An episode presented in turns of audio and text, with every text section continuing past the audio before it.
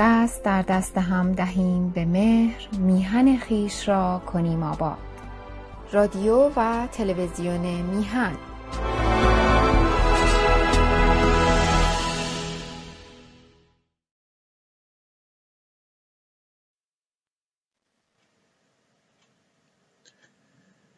درود به میانان ارجمندم. درود به یاران و همراهان گرامی. و درود به همکاران و یاران سخت کوش رسانه میهن تیوی هفتاد و هشت برنامه رو در راستای بررسی و کنکاش در هویت ملی و شناخت تاریکی ها و روشنایی های آن پشت سر نهادیم. و اینک در گذرگاه هفتاد و نهم هستیم و هنوز در دوران صفوی. از دوران صفوی من اندکی از بسیار رو گفتم. و هنوز بسیار باقی مانده. ولی بعد از شاه عباس و برآمدن چهارمین سلطان بیمار روانی و کشتارگر. سلطان شیعه اصناعشری دولت صفوی در حقیقت آغاز زوال خودش رو شروع کرد. ولی هنوز راه ها مانده. هنوز باید ایران در چنگال آخوندهای پست و پلید وابسته به دربار صفوی و سلاطینی که من اشاره کردم تا الان که آمدیم چهار نفرشون از شاه اسماعیل اول صفوی شاه اسماعیل دوم و شاه عباس کبیر ما و نیز شاه صفی. اشاره کردم که باید در زمره بیماران روانی اونها رو به شمار آورد. ولی هنوز حکایت مانده. آخوندها هنوز بر سریر قدرتند و مشغول لجن پراکنی و مسمومیت فکری ما. مسمومیتی که حاصلش من بارها گفتم و بارها خواهم گفت که خنجر نشاندن بر گرده ایران زمین در بهمن هفت بود که تشیع صفوی به قول دکتر علی شریعتی زندیات این بار تبدیل شد به تشیعی که دیگر صفوی نبود. صفویه بر سر کار نبودند و تشیع علوی به نظر من و به تجربه ملت ایران چهل و سه سال است بر سر کار است. دوستان گرامی همیانان عزیز آخوندها اینقدر لجن پراکندند و این فاضلاب های گندیده کنارهای تاریخ ایران که در درون تاریخ ایران جاری شدند آنقدر سمپاشی کردند آنقدر مغزها رو در کنترل خودشون دارند به دلیل نادانی و جهل بخش عظیمی از ملتی که در طوفان حوادث نتوانست هویت راستین خودش رو بنگرد. برای اینکه یک نمونه رو از میلیاردها نمونه واقعا میلیارد آخوندها زحمت بسیاری کشیدند. به طور مستقیم حدود چهارصد سال از زمان برآمدن شاه اسماعیل تا فرو رفتن اختر بخت سلسله پهلوی آنقدر روزه خواندند و نوشتند و چرند به هم بافتند که ما ملت رو در چنگال خودشون اسیر کردند. یک نمونه رو من دو سه روز قبل داشتم نگاه می‌کردم. بد نیست اشاره بکنم و بپردازم به اصل مطلب. و آن هم درگذشت رحلت و برخی نوشتن شهادت حضرت آدم ابوالانبیا نخستین بشر بر روی کره زمین به قول آخوندها و پیروانشون در یازدهم محرم اتفاق افتاده. حال برویم و یک اشاره بکنیم ببینیم که یک سطر از این لجن رو که در سر هر کسی شما بریزید نخواهد پذیرفت. میلیون ها میلیون مردم ایران در طی قرنها پذیرفتند. اسناد رو که اشاره نگاه می‌کنیم می‌بینیم رحلت حضرت آدم به دستور خدای متعال. موقع خلاصه رحلت فرا رسید طبق معمول. خداوند متعال پسرش شیس رو گفت وسیع قرار بده اسرار نبوت رو بو بسپارد. و گفت پس از مرگ مرا قص بده کفن کن بر من نماز گذار بدنم را در تابوتی بگذار. و تو نیز آنچه را من به تو آموختم به فرزندت بسپار. آغاز بشریت ماست. حضرت آدم نوشتن 930 سال عمر کرد. در کوه ابو قبیس ابو قبیس دفنش کردند. در طوفان نوح نوح تابوت رو برداشت. گوش کنید فقط ببینید دوستان اینها رو ما پذیرفتیم بخشای عظیم. در کشتی نهاد به کوفه برد در شهر نجف اشرف به خاک برد ببینید اتل متل توتوله راحت تر منطقش از پذیرش این که نوح تابوت و ور میداره. این آدم 930 ساله رو که 24 متر رو نیم قدش بوده. حالا باید دید قد هوا چقدر بوده. اگر هوا قدش مثل زنهای روزگار ما بود که باید گفت وای به حالش نوح تابوت رو ور میداره. می‌بره به کوفه. کوفه ای که وجود نداشته. ولی چون شهر نجف اشرف باید بعدها به وجود بیاد یا اصلا وجود داشته اونجا به خاک میسپاره که آمرزیده بشه به خاطر مولا علی. نوشته قبر آدم و نو نزدیک قبر مولا امیر المومنین است. منبع حوادث الایام سید مهدی مرعشی نجفی صفحه 38 بعد یک تقویمی دارن که حضرت آدم در روز اول زیقعده از بهشت اومد بیرون. توبه کرد در میان خانه کعبه و حجر الاسود. توجه داشته باشید که اصلا دستگاه کعبه کجا بوده؟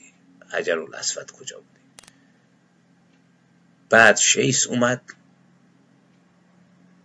تو سن 325 سالگی حضرت شیس به دنیا اومد.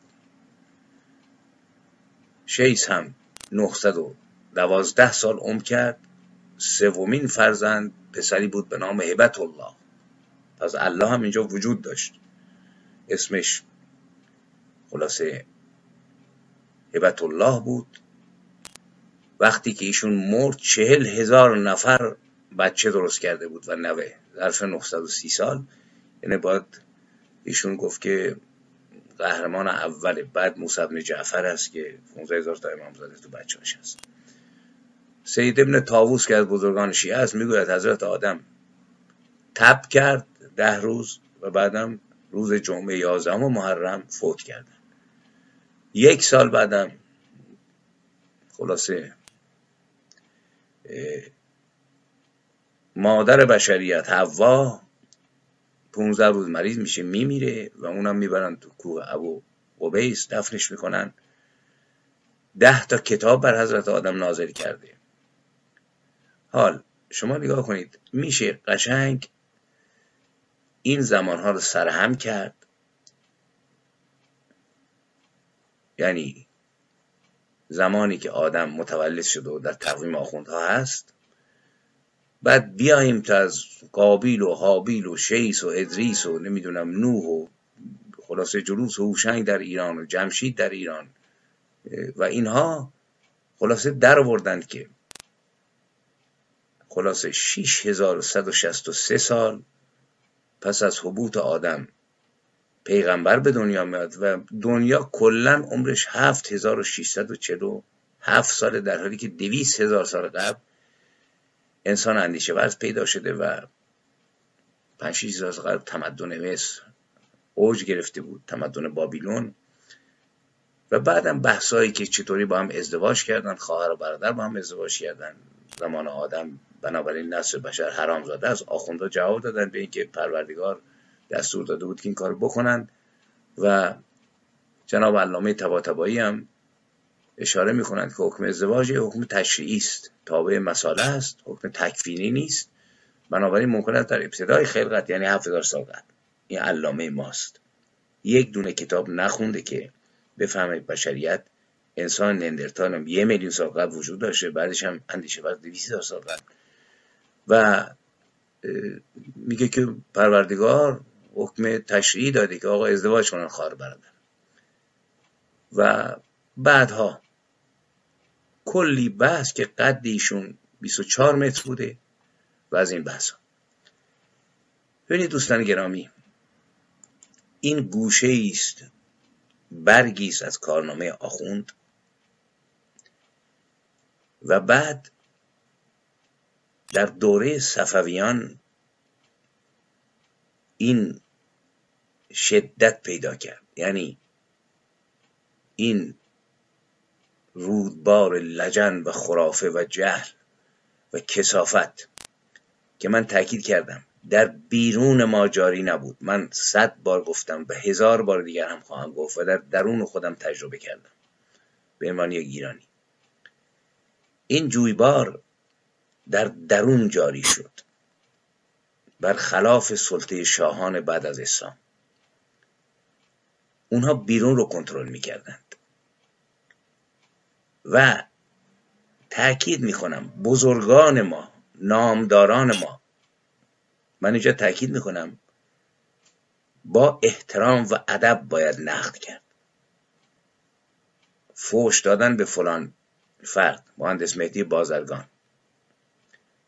نمی‌دونم زنده یا صادق استاده. آقای سنجابی. دکتر یزدی.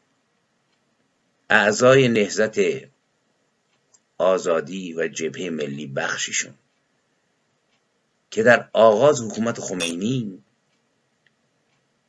آمدند و در ماهای اول و نیز در کشاکش انقلاب پایه های این حکومت ننگین رو سفت کردند و متاسفانه در این بازی همه گناه رو به گردن شاه و اشتباهات محمد شاه و به قول خودشون قلدری رضا شاه میاندازند.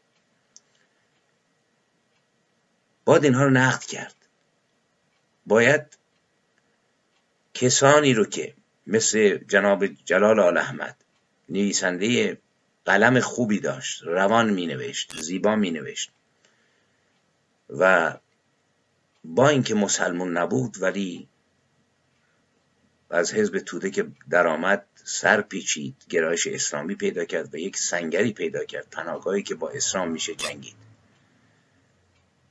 در کنار او ما خیلی از روشنفکران داریم که در کشاکش انقلاب جناب علیاصغر حاجی جوادی مقاله نوشت جناب دکتر رضا برهانی که هر دو دیگر در میان ما نیستند. بسیار نوشت گروه های سیاسی شخصیت ها ببینید تمام ایار بیش از 95 6 درصد نیروهای سیاسی روشنفکران از مذهبی و غیر مذهبی پشت سر خمینی ایستادند. درود بر خمینی مرگ بر شاه گفتند اینو فراموش نکنیم. و همین مشکل هست که ما رو از اتحاد باز میداره. برای اینکه ما می‌خواهیم از خودمون دفاع کنیم بعد از 43 سال. در حالی که باید از ملت ایران دفاع کرد. چندی قبل این بحث رو می‌کنم برای اینکه برسم به یک نکته مهم تو دوره بسرا صفویان و بدانیم که چه کردیم. ببینید این روزها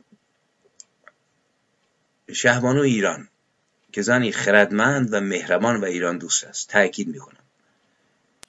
پیامی داد که باعث جنجال شد. ایشون گفته بود که اخیرا هم دفترش یک پیامی داده که خلاصه اونطوری که منعکس شده او صحبت نکرد. پیام این بود که اگر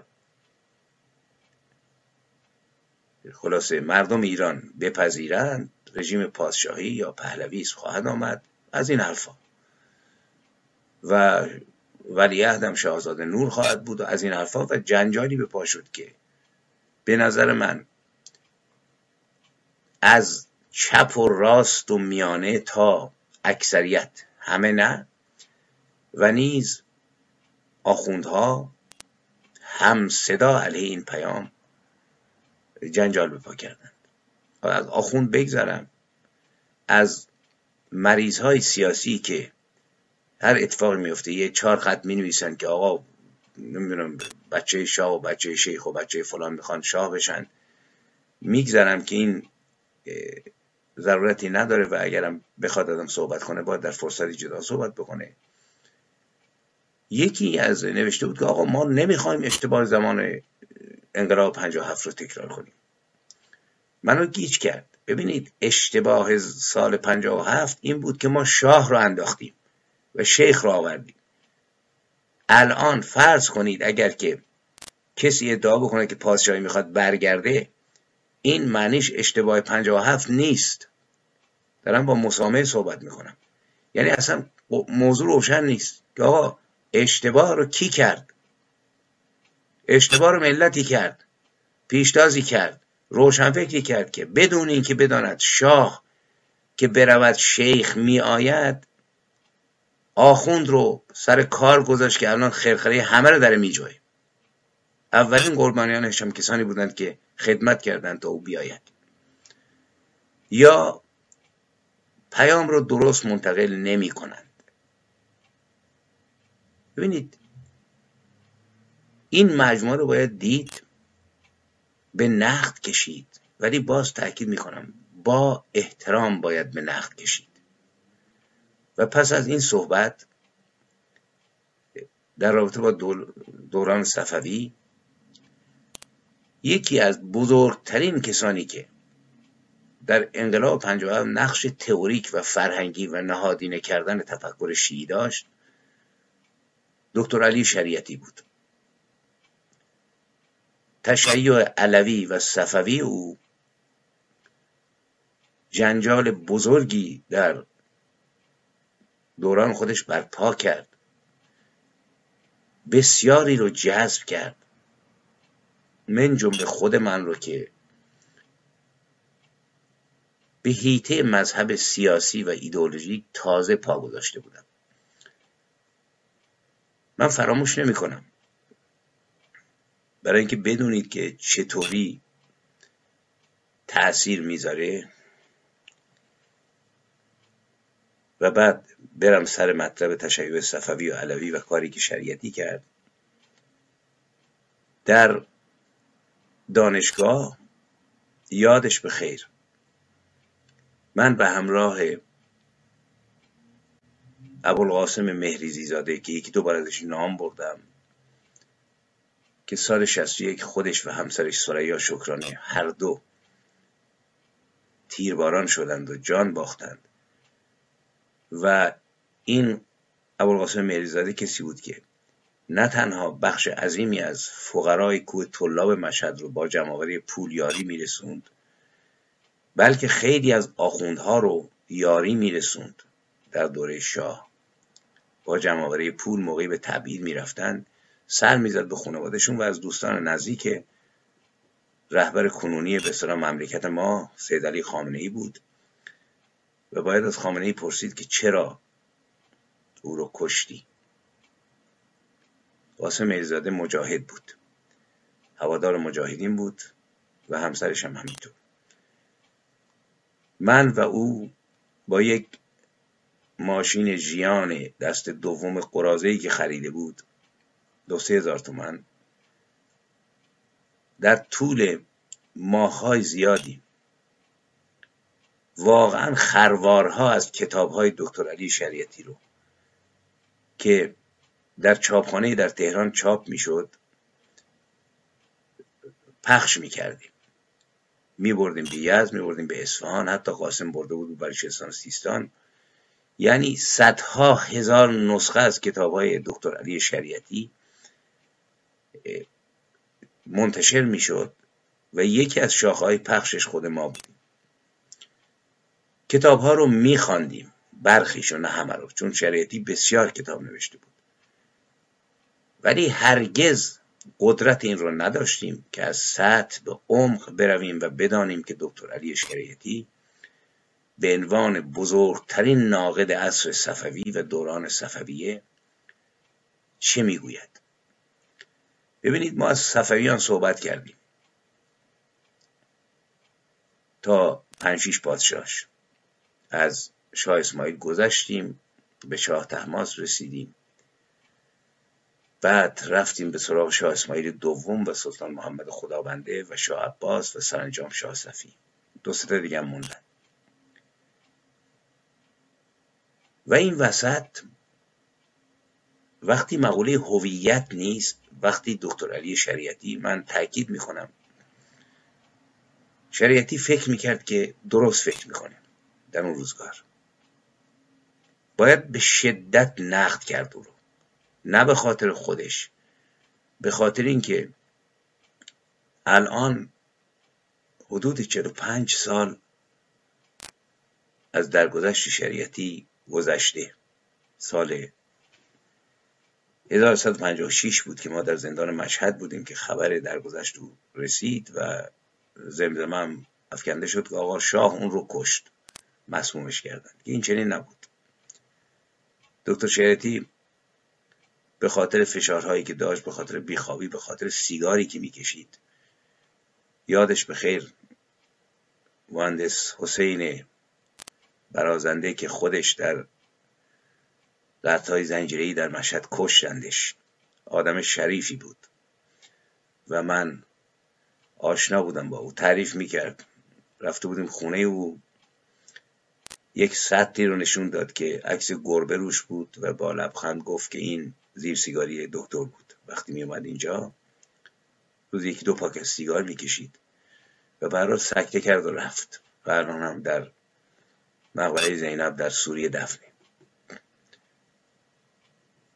ما میخواندیم ولی به عمق نمی رفتیم چرا که خود دکتر علی شریعتی هرگز به عمق نرفته بود. برای اینکه او وقتی آدم از قبل چهار دیواری خونش مشخصه. مشخصه که چهار دیوار اسلام هست. هرگز به نقد اسلام دکتر علی شریعتی نپرداخت. بلکه در درون چهار دیواری با تمام رنج هایی که برد با تمام تلاشی که کرد با تمام سفرها. یکی دو بار افتاد به زندان. بیخوابی ها در درون قفس. هم به نقد قفس پرداخت و هم به تایید قفس. در این باره من خواهم گفت و دهها هزار و صدها هزار نفر رو با کتاب های مختلفش به خصوص تشیع علوی و سفری از اندیشیدن درست باز داشت. مظلومانه. گفتم قصد توهین نیست. اینها زندگیشون رو گذاشتن سر این کار. ولی هر کس که زندگیش گذاشت افکارش قابل احترام نیست. ما عادت کردیم. هر کی رفت زندان آقا هر کی تیربانون شد هر کی رو به دار کشیدن سریعا امامزاده میشه. ولی مسئله اینه که کار کرده این رنج ها کار کرده این تلاش ها در رشد اجتماعی و سیاسی و فرهنگی و هویتی ما چقدر تصویر داشتیم؟ و نیز برعکس چقدر هویت ما رو زیر ضرب برده و ما رو باز هم در مه و بخار و دود مسموم رویاهامون نگه داشته ببینید دکتر شریعتی وقتی ما زندگیشو می‌خونیم در سال 1312 در متولد شد. نویسنده است. تیترایی که برش می متفکر شیعه جامعه شناس. به خصوص آرا و نظریات و تلاشهای او در شکلگیری انقلاب اسلامی و برآمدن خمینی نقش داشت. او حسینی ارشاد رو کرد پایگاه خودش سالهای 47 تا 55 کتاباش به صورت جزوه خیلی وقتا مخفیانه منتشر می‌شد. در سبزوار متولد شد و در انگلستان درگذشت. لیسانس ادبیات علوم انسانی گرفت و دکترای تاریخ از دانشگاه سوربن فرانسه جامعه شناسی خوند. دینش اسلام بود مذهبش تشیع به قول خودش تشیع علوی پدرش محمد تقی شریعتی کسی بود که متفکر مذهبی روزگار خودش بود و مورد احترام یک دو بار من با همین قاسم مریزی خدمت جناب استاد رفته بودیم. مردی بود محترم مهربان و غمگین. بعد از درگذشت دکتر سال پنج و هفت پنج هشت ماه یک دو بار دیدیمش. دکتر شریعتی صدها هزار دوستدار داشت و نیز تعدادی منتقد. منتقدینش برخی نامدار بودند. از جمله مرسا متحری از جمله بازرگان سید حمید روحانی نویسندگان مکتب اسلام مخالفین شریعتی بودند و حدود تا الان بیش از نزدیک به چهل جلد کتاب در رد نظریات شریعتی منتشر شده و بیش از سیصد اثر نیز به زمان فارسی و عربی درباره شریعتی منتشر شده. یعنی فردی بود که تأثیر گذار بود. از کانون نشر و حقایق اسلامی برآمد در فضایی که می‌گفتند ما مفسران نوگرای قرآن هستیم. شریعتی نیز مثل خیلی از کسانی که فعالین سیاسی و فکری بودند راسه آخوندزاده بود جدش ملا قربان علی از شاگردان حاج ملاحادی سبزواری است که من اشاره کردم که چگونه فردی بود. بران عمر پرفراز و نشیبی رو گذروند. سال سی و هشت بورس دولتی گرفت رفت به پاریس درجه دکترا گرفت و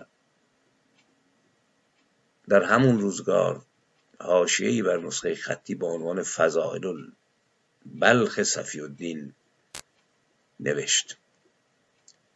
ازدواج کرد سه چهار فرزند پیدا کرد سال 43 برگشت. علیه دولت پهلوی شروع به فعالیت کرد و شش ماه زندانی شد به دلیل فعالیتاش در خارج کشور. ولی جالب اینه که در همین دولت پهلوی به قول معروف دیکتاتور و قلدر امکان دادند که ایشون به عنوان دانشیار تاریخ اسلام در دانشگاه مشهد تدریس بکنیم اسلام شناسی رو در همین دورانی که بعد از زندان استخدام شده بود او خلاصه ایراد کرد به قول معروف پنجا و یک پایگاهش حسینی ارشاد بود. در حقیقت در اینجا شریعتی افکارش مثل بمبی در سراسر ایران منفجر شد و تا اقصانقات ایران رفت. حسینی ارشاد رو تعطیل کردند. مخفی شد. چند ماهی بعد خودش رو معرفی کرد و رفت به زندان و 53 تا 56 در تهران زندگی کرد. بعد از ایران خارج شد. چون دیگه امکان سخنرانی نداشت. و در سفر در لندن درگذشت. روزنامه ها نوشتند که به خاطر سکته قلبی درست هم نوشتند. ولی گفتند که نزدیکانش و نیروهای به انقلابی. طبق معمول آقا شاه او رو کشت. همینطوری گفتن آل احمد رو کشت به خاطر به قول معروف عرق قزوین به قول خانمش. از بس عرق پنجا و پنج ایشون نوشی جان کرد مرد و نیز شریعتی به خاطر سیگار و نیز سمد بهرنگی به خاطر خفه شدن. یعنی به جای اینکه درست برخورد بشه که آقا کی رو واقعا مثل گروساقی تیربارون کردند یا بقیه افرادی که زمان رضا شاه محمد شاه به زندان رفتند و تیربارون شدند یا اعدام شدند. ولی هر کس مرد گفتند آقا شاه او رو کشت. از زمره دکتر علی شریعتی گرامی. شریعتی در پنج تیر پنج و شیش در کنار امام موسی صدر در زینبیه دمشق در کنار خلاصه مزار زینب کبرا دفن شد. بسیار میشه گفت از کسانی که تأثیر گرفت این استادانی که خودش میگه نخست از موریس مترلینگ شوپنهار کافکا هدایت و بعد ماسینیون برانشویک هنری ماسه و خیلی های دیگه. ایشون تأثیر پذیرفتند و برگشتند به ایران با درجه دکترا با بهره بردن از اندیشه های ریمون آرون، ژاک برک، هانری کوربن، فرانس فانون، روژه گارودی، ژرژ گورویچ، لویی ماسینیون، ژان پل سارتر ولی از ادامه بگذارم که خب کارنامه سنگینی داره در چرخیدن در کتاب ها در میان دانشمندان. ولی به طور واقعی دکتر علی شریعتی برای اینکه نخست تکلیف او با اسلام مشخص بود. یعنی شکی نسبت به بنیادها و پایهای اسلام نداشت. وقتی به این شک نداریم میگردیم که راه نجاتی برای پاکیزه کردن اسلام از رنگ ها و نیرنگ ها پیدا کنیم. و از زبان شریعتی میشنیدیم که وجوه فرهنگی اسلام فقط فقه و فلسفه و اینها نیست کلام و حدیث و اینها. بلکه رسالت اصلی دین آزادی برابری نجات توده ها و عزت بخشیدن به مستضعفان است. و مهمترین رویداد تبدیل اسلام از فرهنگ به ایدولوژی است. باید به اسلام بازگشت به عنوان ایدولوژی و یک رونسانس فکری ایجاد کرد تا بتواند شکل و زندگی توده ها رو تغییر بده. باید روشنفکر به پروتستانیزم اسلامی بپردازد. باید با خرافات جمود و تعصبهای کور و نفی مطلق دسته از مفاهیم اسلامی و دینی که در توجیه نظام طبقاتی و استبدادی به کار بردهاند کوشش کرد.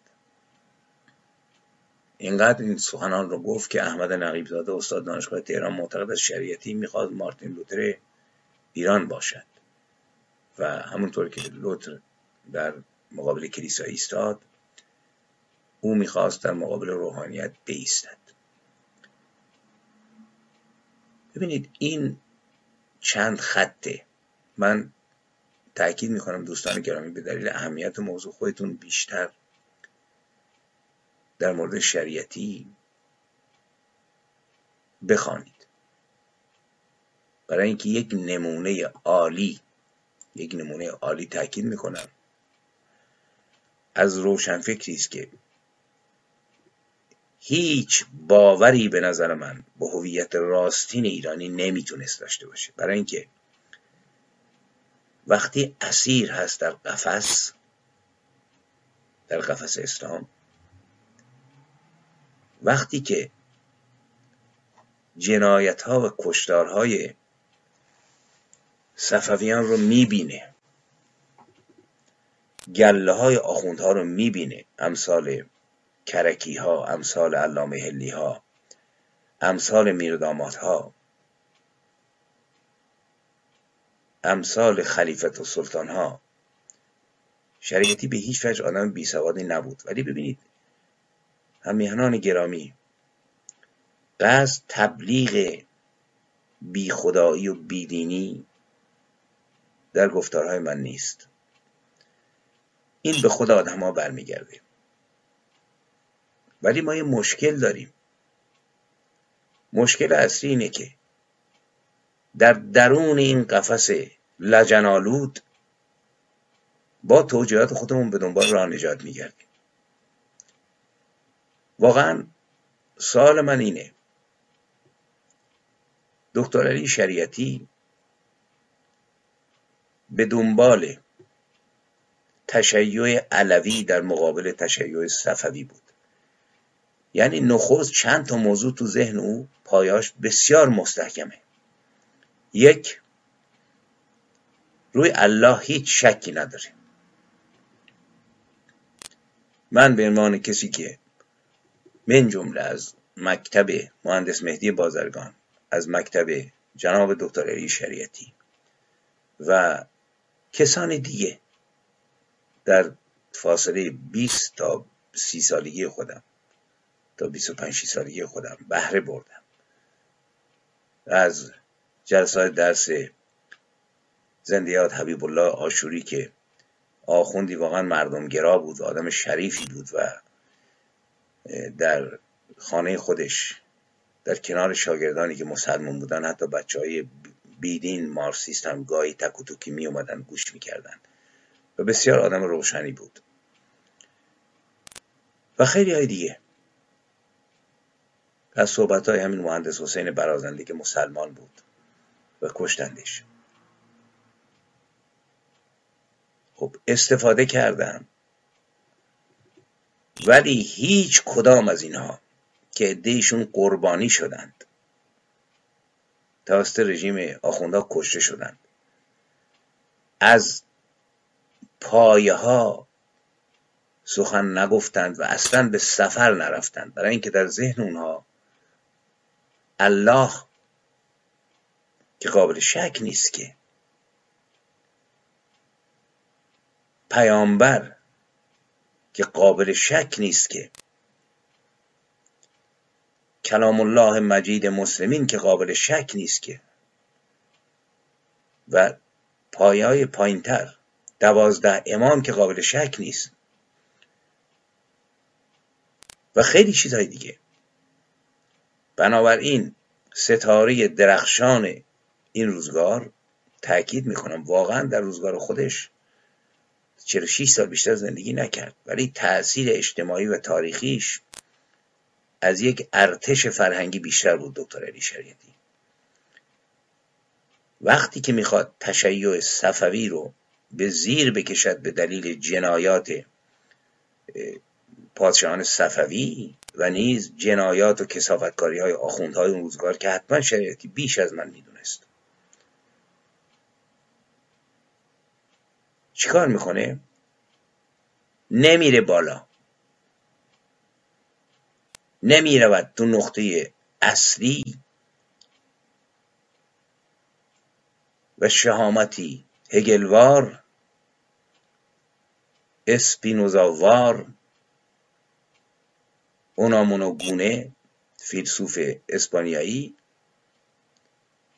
که یقه نقطه اصلی رو بگیره که این پروردگار پروردگار اسپینوزاس یا اونامونو اصلا چی میگه؟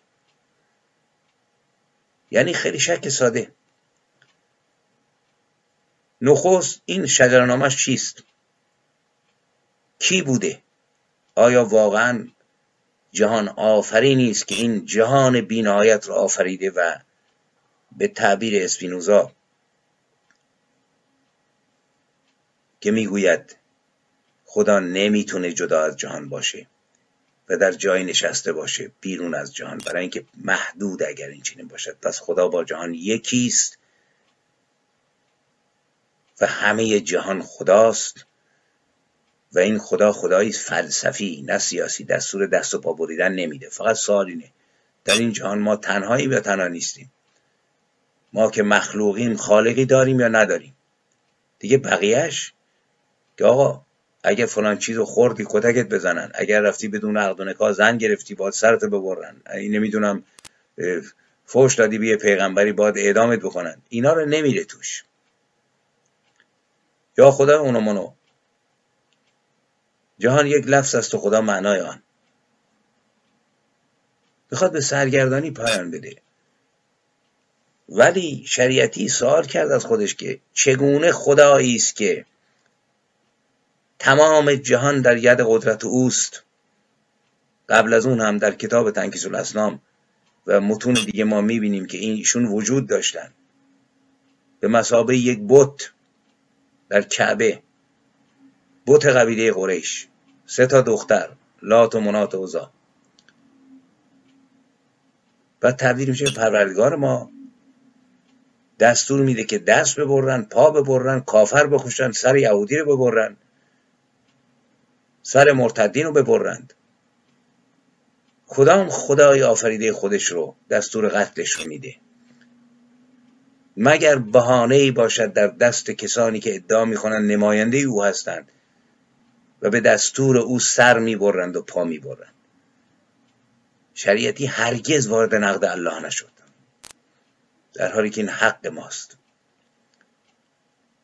دکتر علی شریعتی گرامی با همه رنجهایش هرگز وارد نقد محمد نشد که وقتی که در کتاب تشیع علوی صفوی میگه آقا 23 سال نمی‌دونم رنج های علی و فلان ده سال مدینه ده سال مدینه چه خبر بود؟ بر اساس همان آیات نازل شده مگر کشتارهای یهودیان قابل توجیه؟ گیرم در جنگ انسان ها کشته میشن. مگر کشتار بنی قریزه که هی میگن آقا سندش خوب نیست و قبار زدایی می‌کنند از آینه ها که آقا سندش شل است و فلان است و کشک و پشم. ما به کدوم مخص باز رجوع بکنیم؟ به تحلیل های خودمون یا چیزهایی که نوشتند در گذشته؟ به من سند می‌تونیم نقدش کنیم. 500 600 نفر رو. عده زیادی رو می‌کشن. زن و بچهشون رو میفروشن. بچه شیرخواره رو با مادرش 26 در درهم میفروشن به دستور پیغمبرم اونجا وایساده. و داستان کنان ابن روی که سرش رو جلوی پیغمبر می‌برند شکنجه میدن. بعدم دختر زن 16 سالش صفیه رو پیغمبر بنا به دستور الله که ازش گریزی نیست. به عنوان برده به عنوان متعلق به خودش می‌کنه. زن شوهر کشته رو شریعتی به نقده نمی‌پردازد.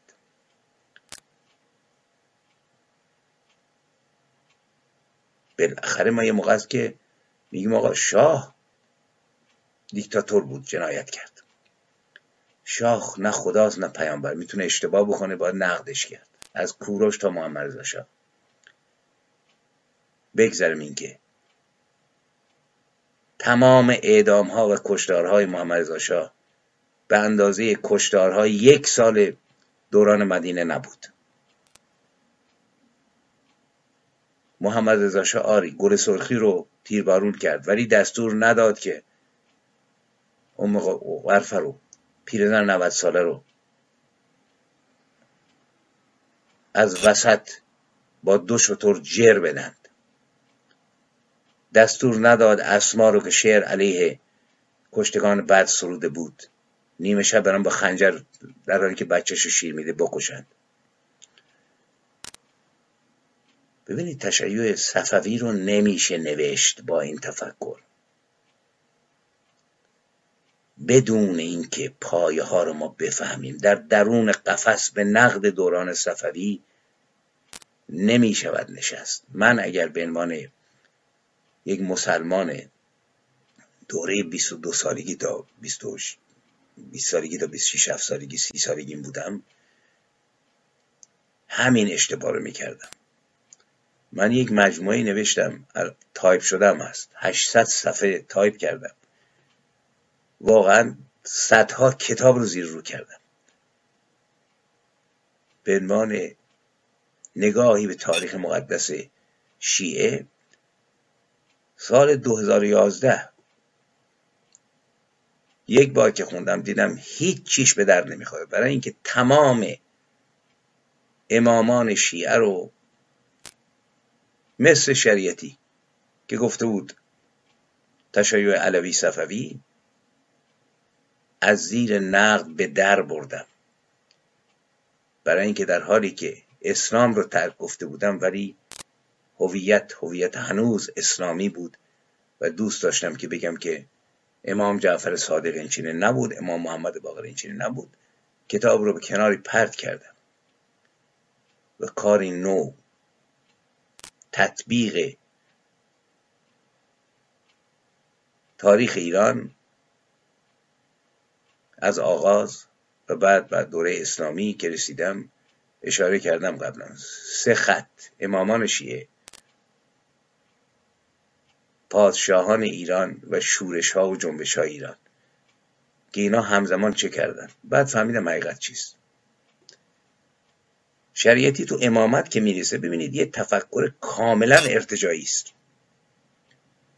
شما وقتی علی رو سمبل قرار می‌دید میگید که باید به حکومت علی بازگردیم ته خط اگر به امامت معتقدی شما نمی‌تونی یک مبارز سیاسی درست باشی و آزادی و دموکراسی رو قبول بکنی. برای اینکه ناف امامت رو الله بریده. محمد تایید کرده. و بعد از اون باید امام وجود داشته باشه. حالا در هیئت امام علی. از توشم ولایت فقیه در میاد دیگه. تعارف که نداریم. ببینید نقطه درد اینجاست. نقطه فهم اینجاست. اینجاست که وقتی ما می‌رسیم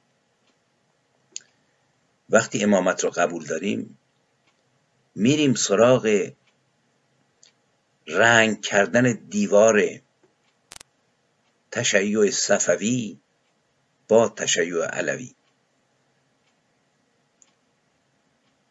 و از علی عبور می‌کنیم.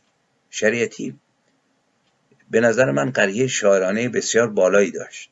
شعرهایی هم که ازش مونده نشون میده احساس قوی داشته. ولی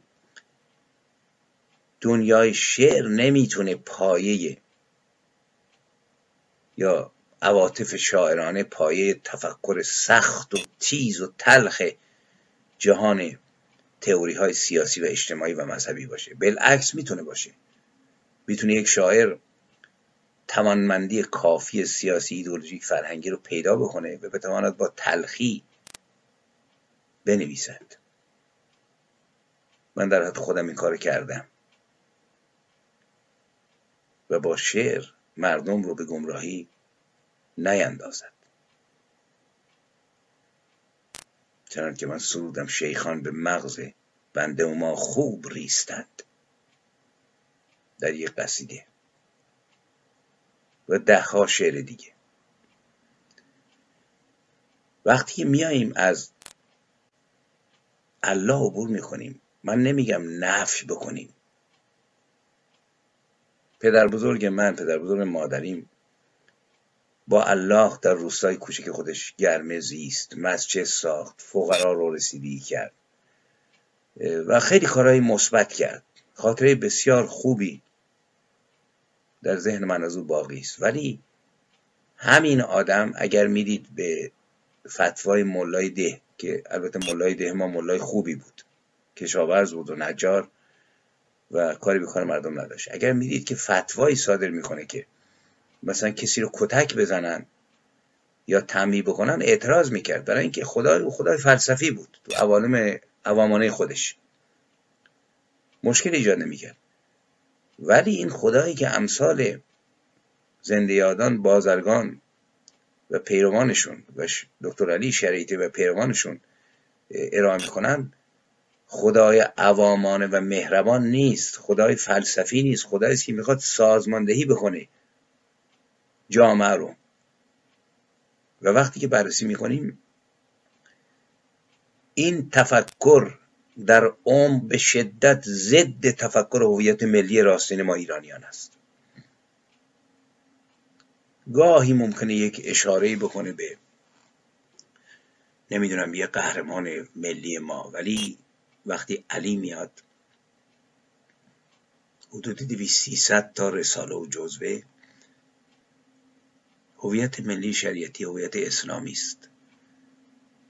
یعنی سر در آستان کعبه و غار حرا دارد که این آستانها هویت ملی ما را از بین بردند و موجب شد خمینی بیاید. اشاره کردم. چپ سطحی استالیnisتی و مذهبی به اصطلاح چپ کعبه گرا و غار حراگرا بزرگترین مایه های بدبختی جامعه ایران در طول سالهای فراوان بخصوص از مشروطه به بد هستند.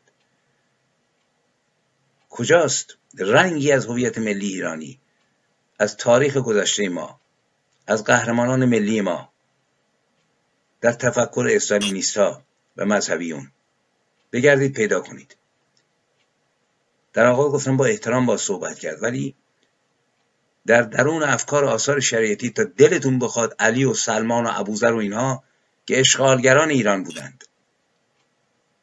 وجود داره. از سرکوب های علی در دوره کوتاه حکومتش در شهرهای ایران خبری نیست موقع مردم شورش کردند.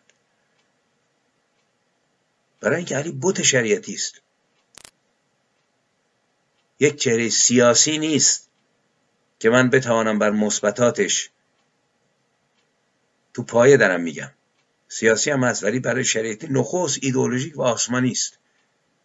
از طرف خدا اومده بنابراین به جای اینکه دوران صفوی رو به عنوان یک محقق به عنوان یک جامعه شناس به عنوان یک دکترا نقد بکنه از دامی به دام دیگر.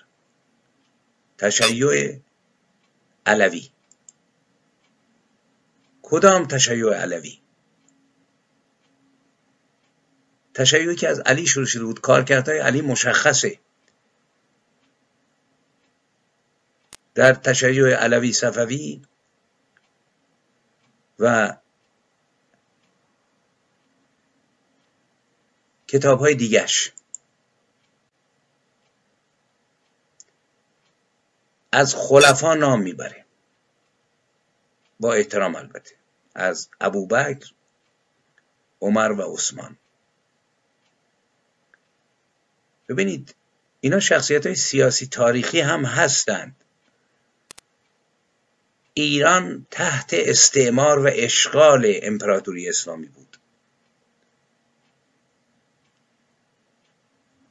ولی به علی که می‌رسه و تشیع علوی رو می‌خواد خلاصه بیان بخونه انگار که یک تافته جدا بافته است. نه ایران در دوران علی هم تحت استعمار بود سرکوب شد و تشیع علوی از درون خیالات این استاد بزرگ از دست رفته ما جوشیده است. به دلیل اینکه در درون خانه می‌خواست به نقد خانه بنشیند. باید بیاد بیرون از این خانه و تشیع صفوی رو نقد بکنه. اگر آمده بود بیرون می‌دید که هر دو یکی هستند. اگر آمده بود بیرون و عینک اسلام را از چشمش برداشته بود تا روشنای راستین و مرتد رو ببینه. من بارها تاکید کردم. ارتداد خطی است که ازش عبور می‌کنیم به سوی بیدینی نیست به سوی بی خدایی نیست. می‌تواند به هم باشد. ولی در خیلی اوقات مرتدین برجسته ترین خداپرستانند. برای اینکه نمی‌تونه قبول کنه آدم خدایی که دست آدم میگه ببرید پاشو ببرید. شریعتی یک بار به نقد جهنم پرداخت. هفت نام داره سقر و جهیم و نمی‌دونم بساتی دیگه. هفت طبقه داره. برید تو قرآن بخوانید.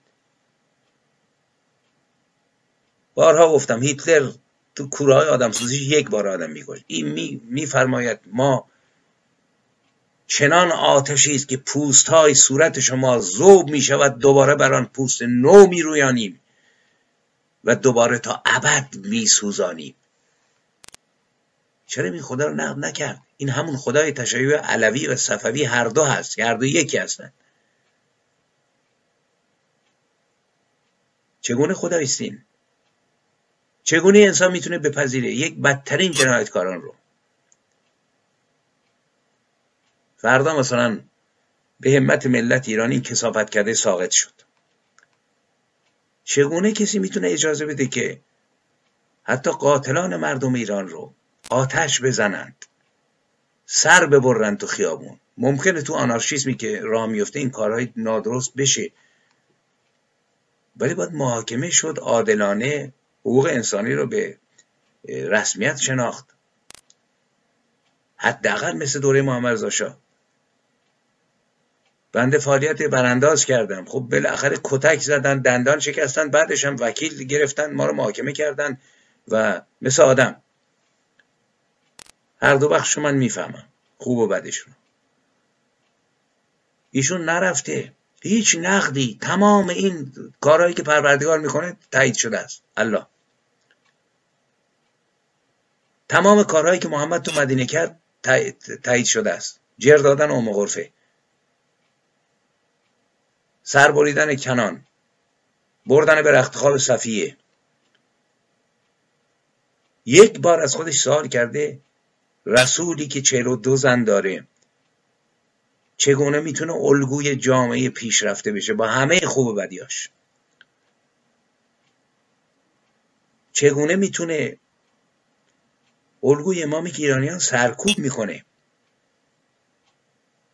لیست سرکوب علی در ایران خب باید هم می‌کرد. برای اینکه او باید امپراتوریش حفظ می‌کرد تو اون جنجال پس از قتل عثمان و شورش ها دکتر علی شریعتی به نقد صفویان می‌پردازد. ولی یک بار از خودش سوال نمی‌کنه این تشیع از آغاز تاریخ ایران چه گلی به سر ملت ایران زد تا زمان خمینی. اولا تشیع اولیه که زیدی بود علویان. تشیع دوازده امامی که زمان امام زمان فابریک شد. یعنی وجود نداشت به صورتی که ما فکر می‌کنیم. هر امامی میمرد ده تا انشاب. امام یازدهم که مرد اون چهار نایب زرنگ و زبل برای حفظ سیستم خمس و زکات این رو ساختند. و بعد شریعتی بهتر از من می‌دونست که کسانی که تشیع رو به عش رسوندند از شیخ صفی بودند فرزندان چنگیز و تیمور بودند بعد صفویان بودند و صفویان بزرگترین خدمت رو به تشیع کردند. شریعتی به دنبال علوی میگرده. علوی وجود نداره. در طول تاریخ. کجاست این چهره های بزرگان اسلامی که شما میفرمایید؟ تازه کلی تناقضات عجیب غریب. که صفویان موجب شدن که امپراتوری اسلامی که یک دست بود دو تیکه بشه شیعه و سنی مقابل هم اصلا متناقض اینا. کدوم امپراتوری اسلامی قبل از صفویان؟ دوران سلطان محمود ملکشاه سلجوقی. دوران سرکوب و کشتار قبایل سهرانشین مسلمان شده بود که پوست ملت ایران رو کندند بیاییم تا زمان حاضر. و سرانجام بزرگترین گلی که به سر ملت ایران زد تشیع علوی که همان تشیع صفوی است. من لازم دونستم که در کمرگاه این دوره صفویان به شریعتی گرامی درودی بفرستم و به عنوان یک شاگرد نوجوان قدیمیش اشاراتی بکنم که آقا بس است. بس از تاریخ باید الان نگریست. این بار آگاهی روی سپایه است. صفوی علوی نداریم. الله محمد قرآن کارکرد دوازده امام شیعه. سرکوب های علی.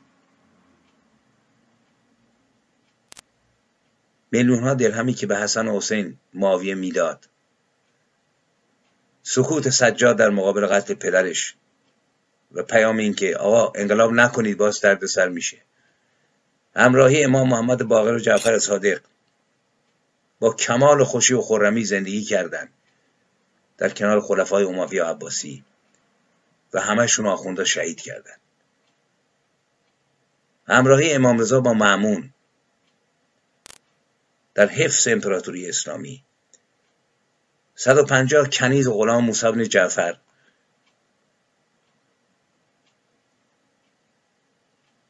امامان چهار پنج ساله مثل امام محمد تقی و نقی که افسار یک امت رو به قول ایشون در دست گرفتن.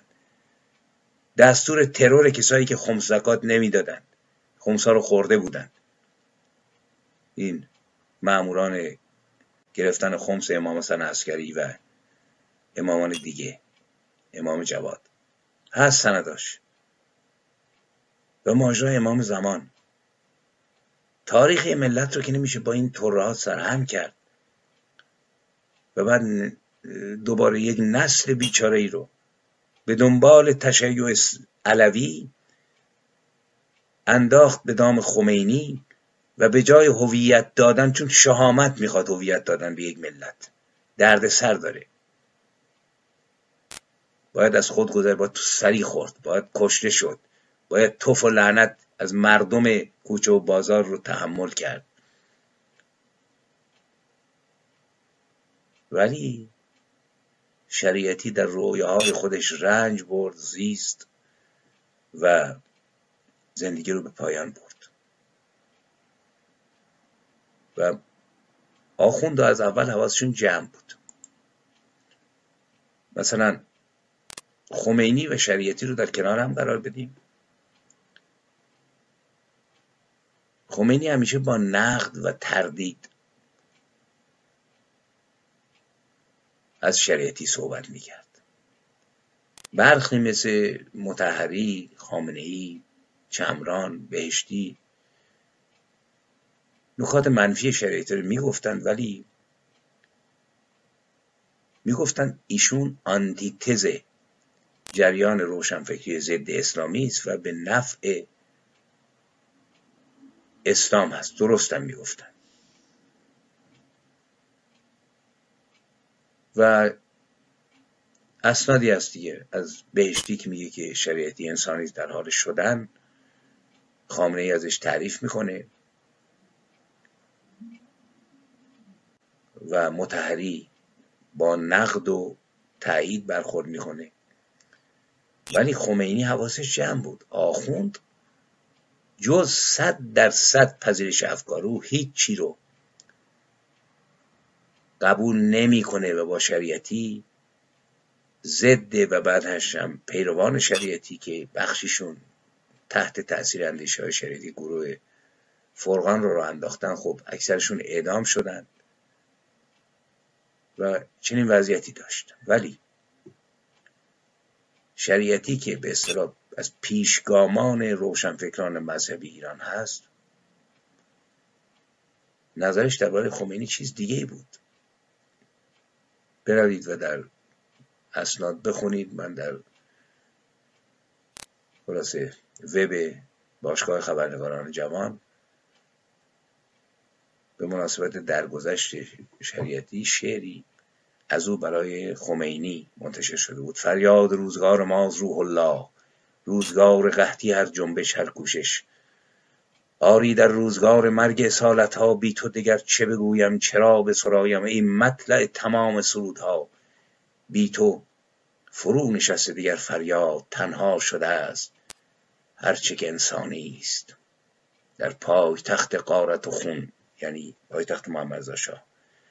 جز وحشت و حراس نمی بینم.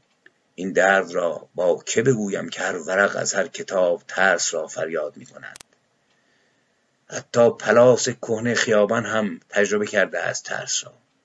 کجا این چنین بود؟ جناب دکتر علی شریعتی عزیز. در هر کرانه این شهر بی تپش سگهای دست آموز در چشمهای بیدار ترس را نشاندند. آنها هر روز میدرند هر روز میبویند و پاداش را از دست گرگ یعنی محمد شاه نواله می‌گیرند در پاک تخت قارت خون سگهای زنجیری آن گرگ پیر را به حراست نشستند. بی تو من از خمین گذشتم. افسرده بود و سرد نام تو را زمزمه می‌کرد روز و شب. فریاد روزگار ماز روح خدا بانگ تعهد و رسالت بانگ خدا و قرآن. اینک تو ای سلامت پویا بر این زمین تشنه ببار تا زاید این سترون فرسوده گلهای سرخ شهادت را. آری. تو ای سخاوت بی هست ببار بر جنگل تا باز این درخت خفته شود بیدار. تا باز آن جوانه کند فریاد. این شعر اوست. برای تشیع علوی. در این تجربه می‌کنیم تشیع علوی رو در کتاب خودسازی انقلابی درباره خمینی می‌گوید. ظهور روحهای انقلابی و شخصیت های پارسا آگاه و دلیلی که به خاطر وفادار ماندن به های انسانی خلاصه هستند ایشون به سنت ابراهیم مشغولند و از این زمینه سخنها فراوان دارند. قیام 15 خرداد 42 رو او گسستن پیوند مماشات روحانیت با سلطنت ارزیابی و امام خمینی را این چنین توصیف می‌فرماید شریعتی. در خاموشترین ایامش ناگاه خفته ای از این اصحاب افسوس بیدار می شود و از کهف کهف حجره بیرون میپرد و ابوذروار بر سر قدرت فریاد می‌زند و اسرافیلوار در سور قرآن میدمد. و گورها را برمیشوراند و امنیت سیاه قبرستان را برمیآشوبد و محشر قیامتی برپا می‌کند. این چیزهایی است که گوشه ای از ماجراست. و بیش از این رو من پیشنهاد می‌کنم خودتون دنبال کنید و بدانید و بخوانید که چه بر ما گذشت. بازم تاکید می‌کنم به عنوان یک فردی در میان ما نیست به نقد بپردازیم. فردا ما رو نیز نقد خواهند کرد. با خشم و توهین برخورد نکنیم. نکته که می‌خواستم بارز بکنم این بود که تشیع صفوی دکتر علی شریعتی و تشیع علوی هر دو بر هم منطبقند. علتش هم اینه که او از این چهار دیواری بیرون نیامد. می توانست اگر بیرون بیاید حتی بتواند یک نگاه نوعی راجع به مسائل داشته باشد. ولی ما داریم تاریخ صفویه رو می‌خوانیم و جلو می رویم به جا بود که از این بزرگترین ناقد تشیع صفوی یادی بکنیم و انتقادی با امیدین که مفید افتاده باشد و با امیدین که اگر در این زمینه نقدی و سخنی هست بنویسید بگویید تا در برنامه های بعد مورد بررسی قرار بگیرد. موفق باشید و تا ادامه برنامه ها و شناخت هویت ملی موفق و پیروز باشید. پس بدرود تا درودی دیگر.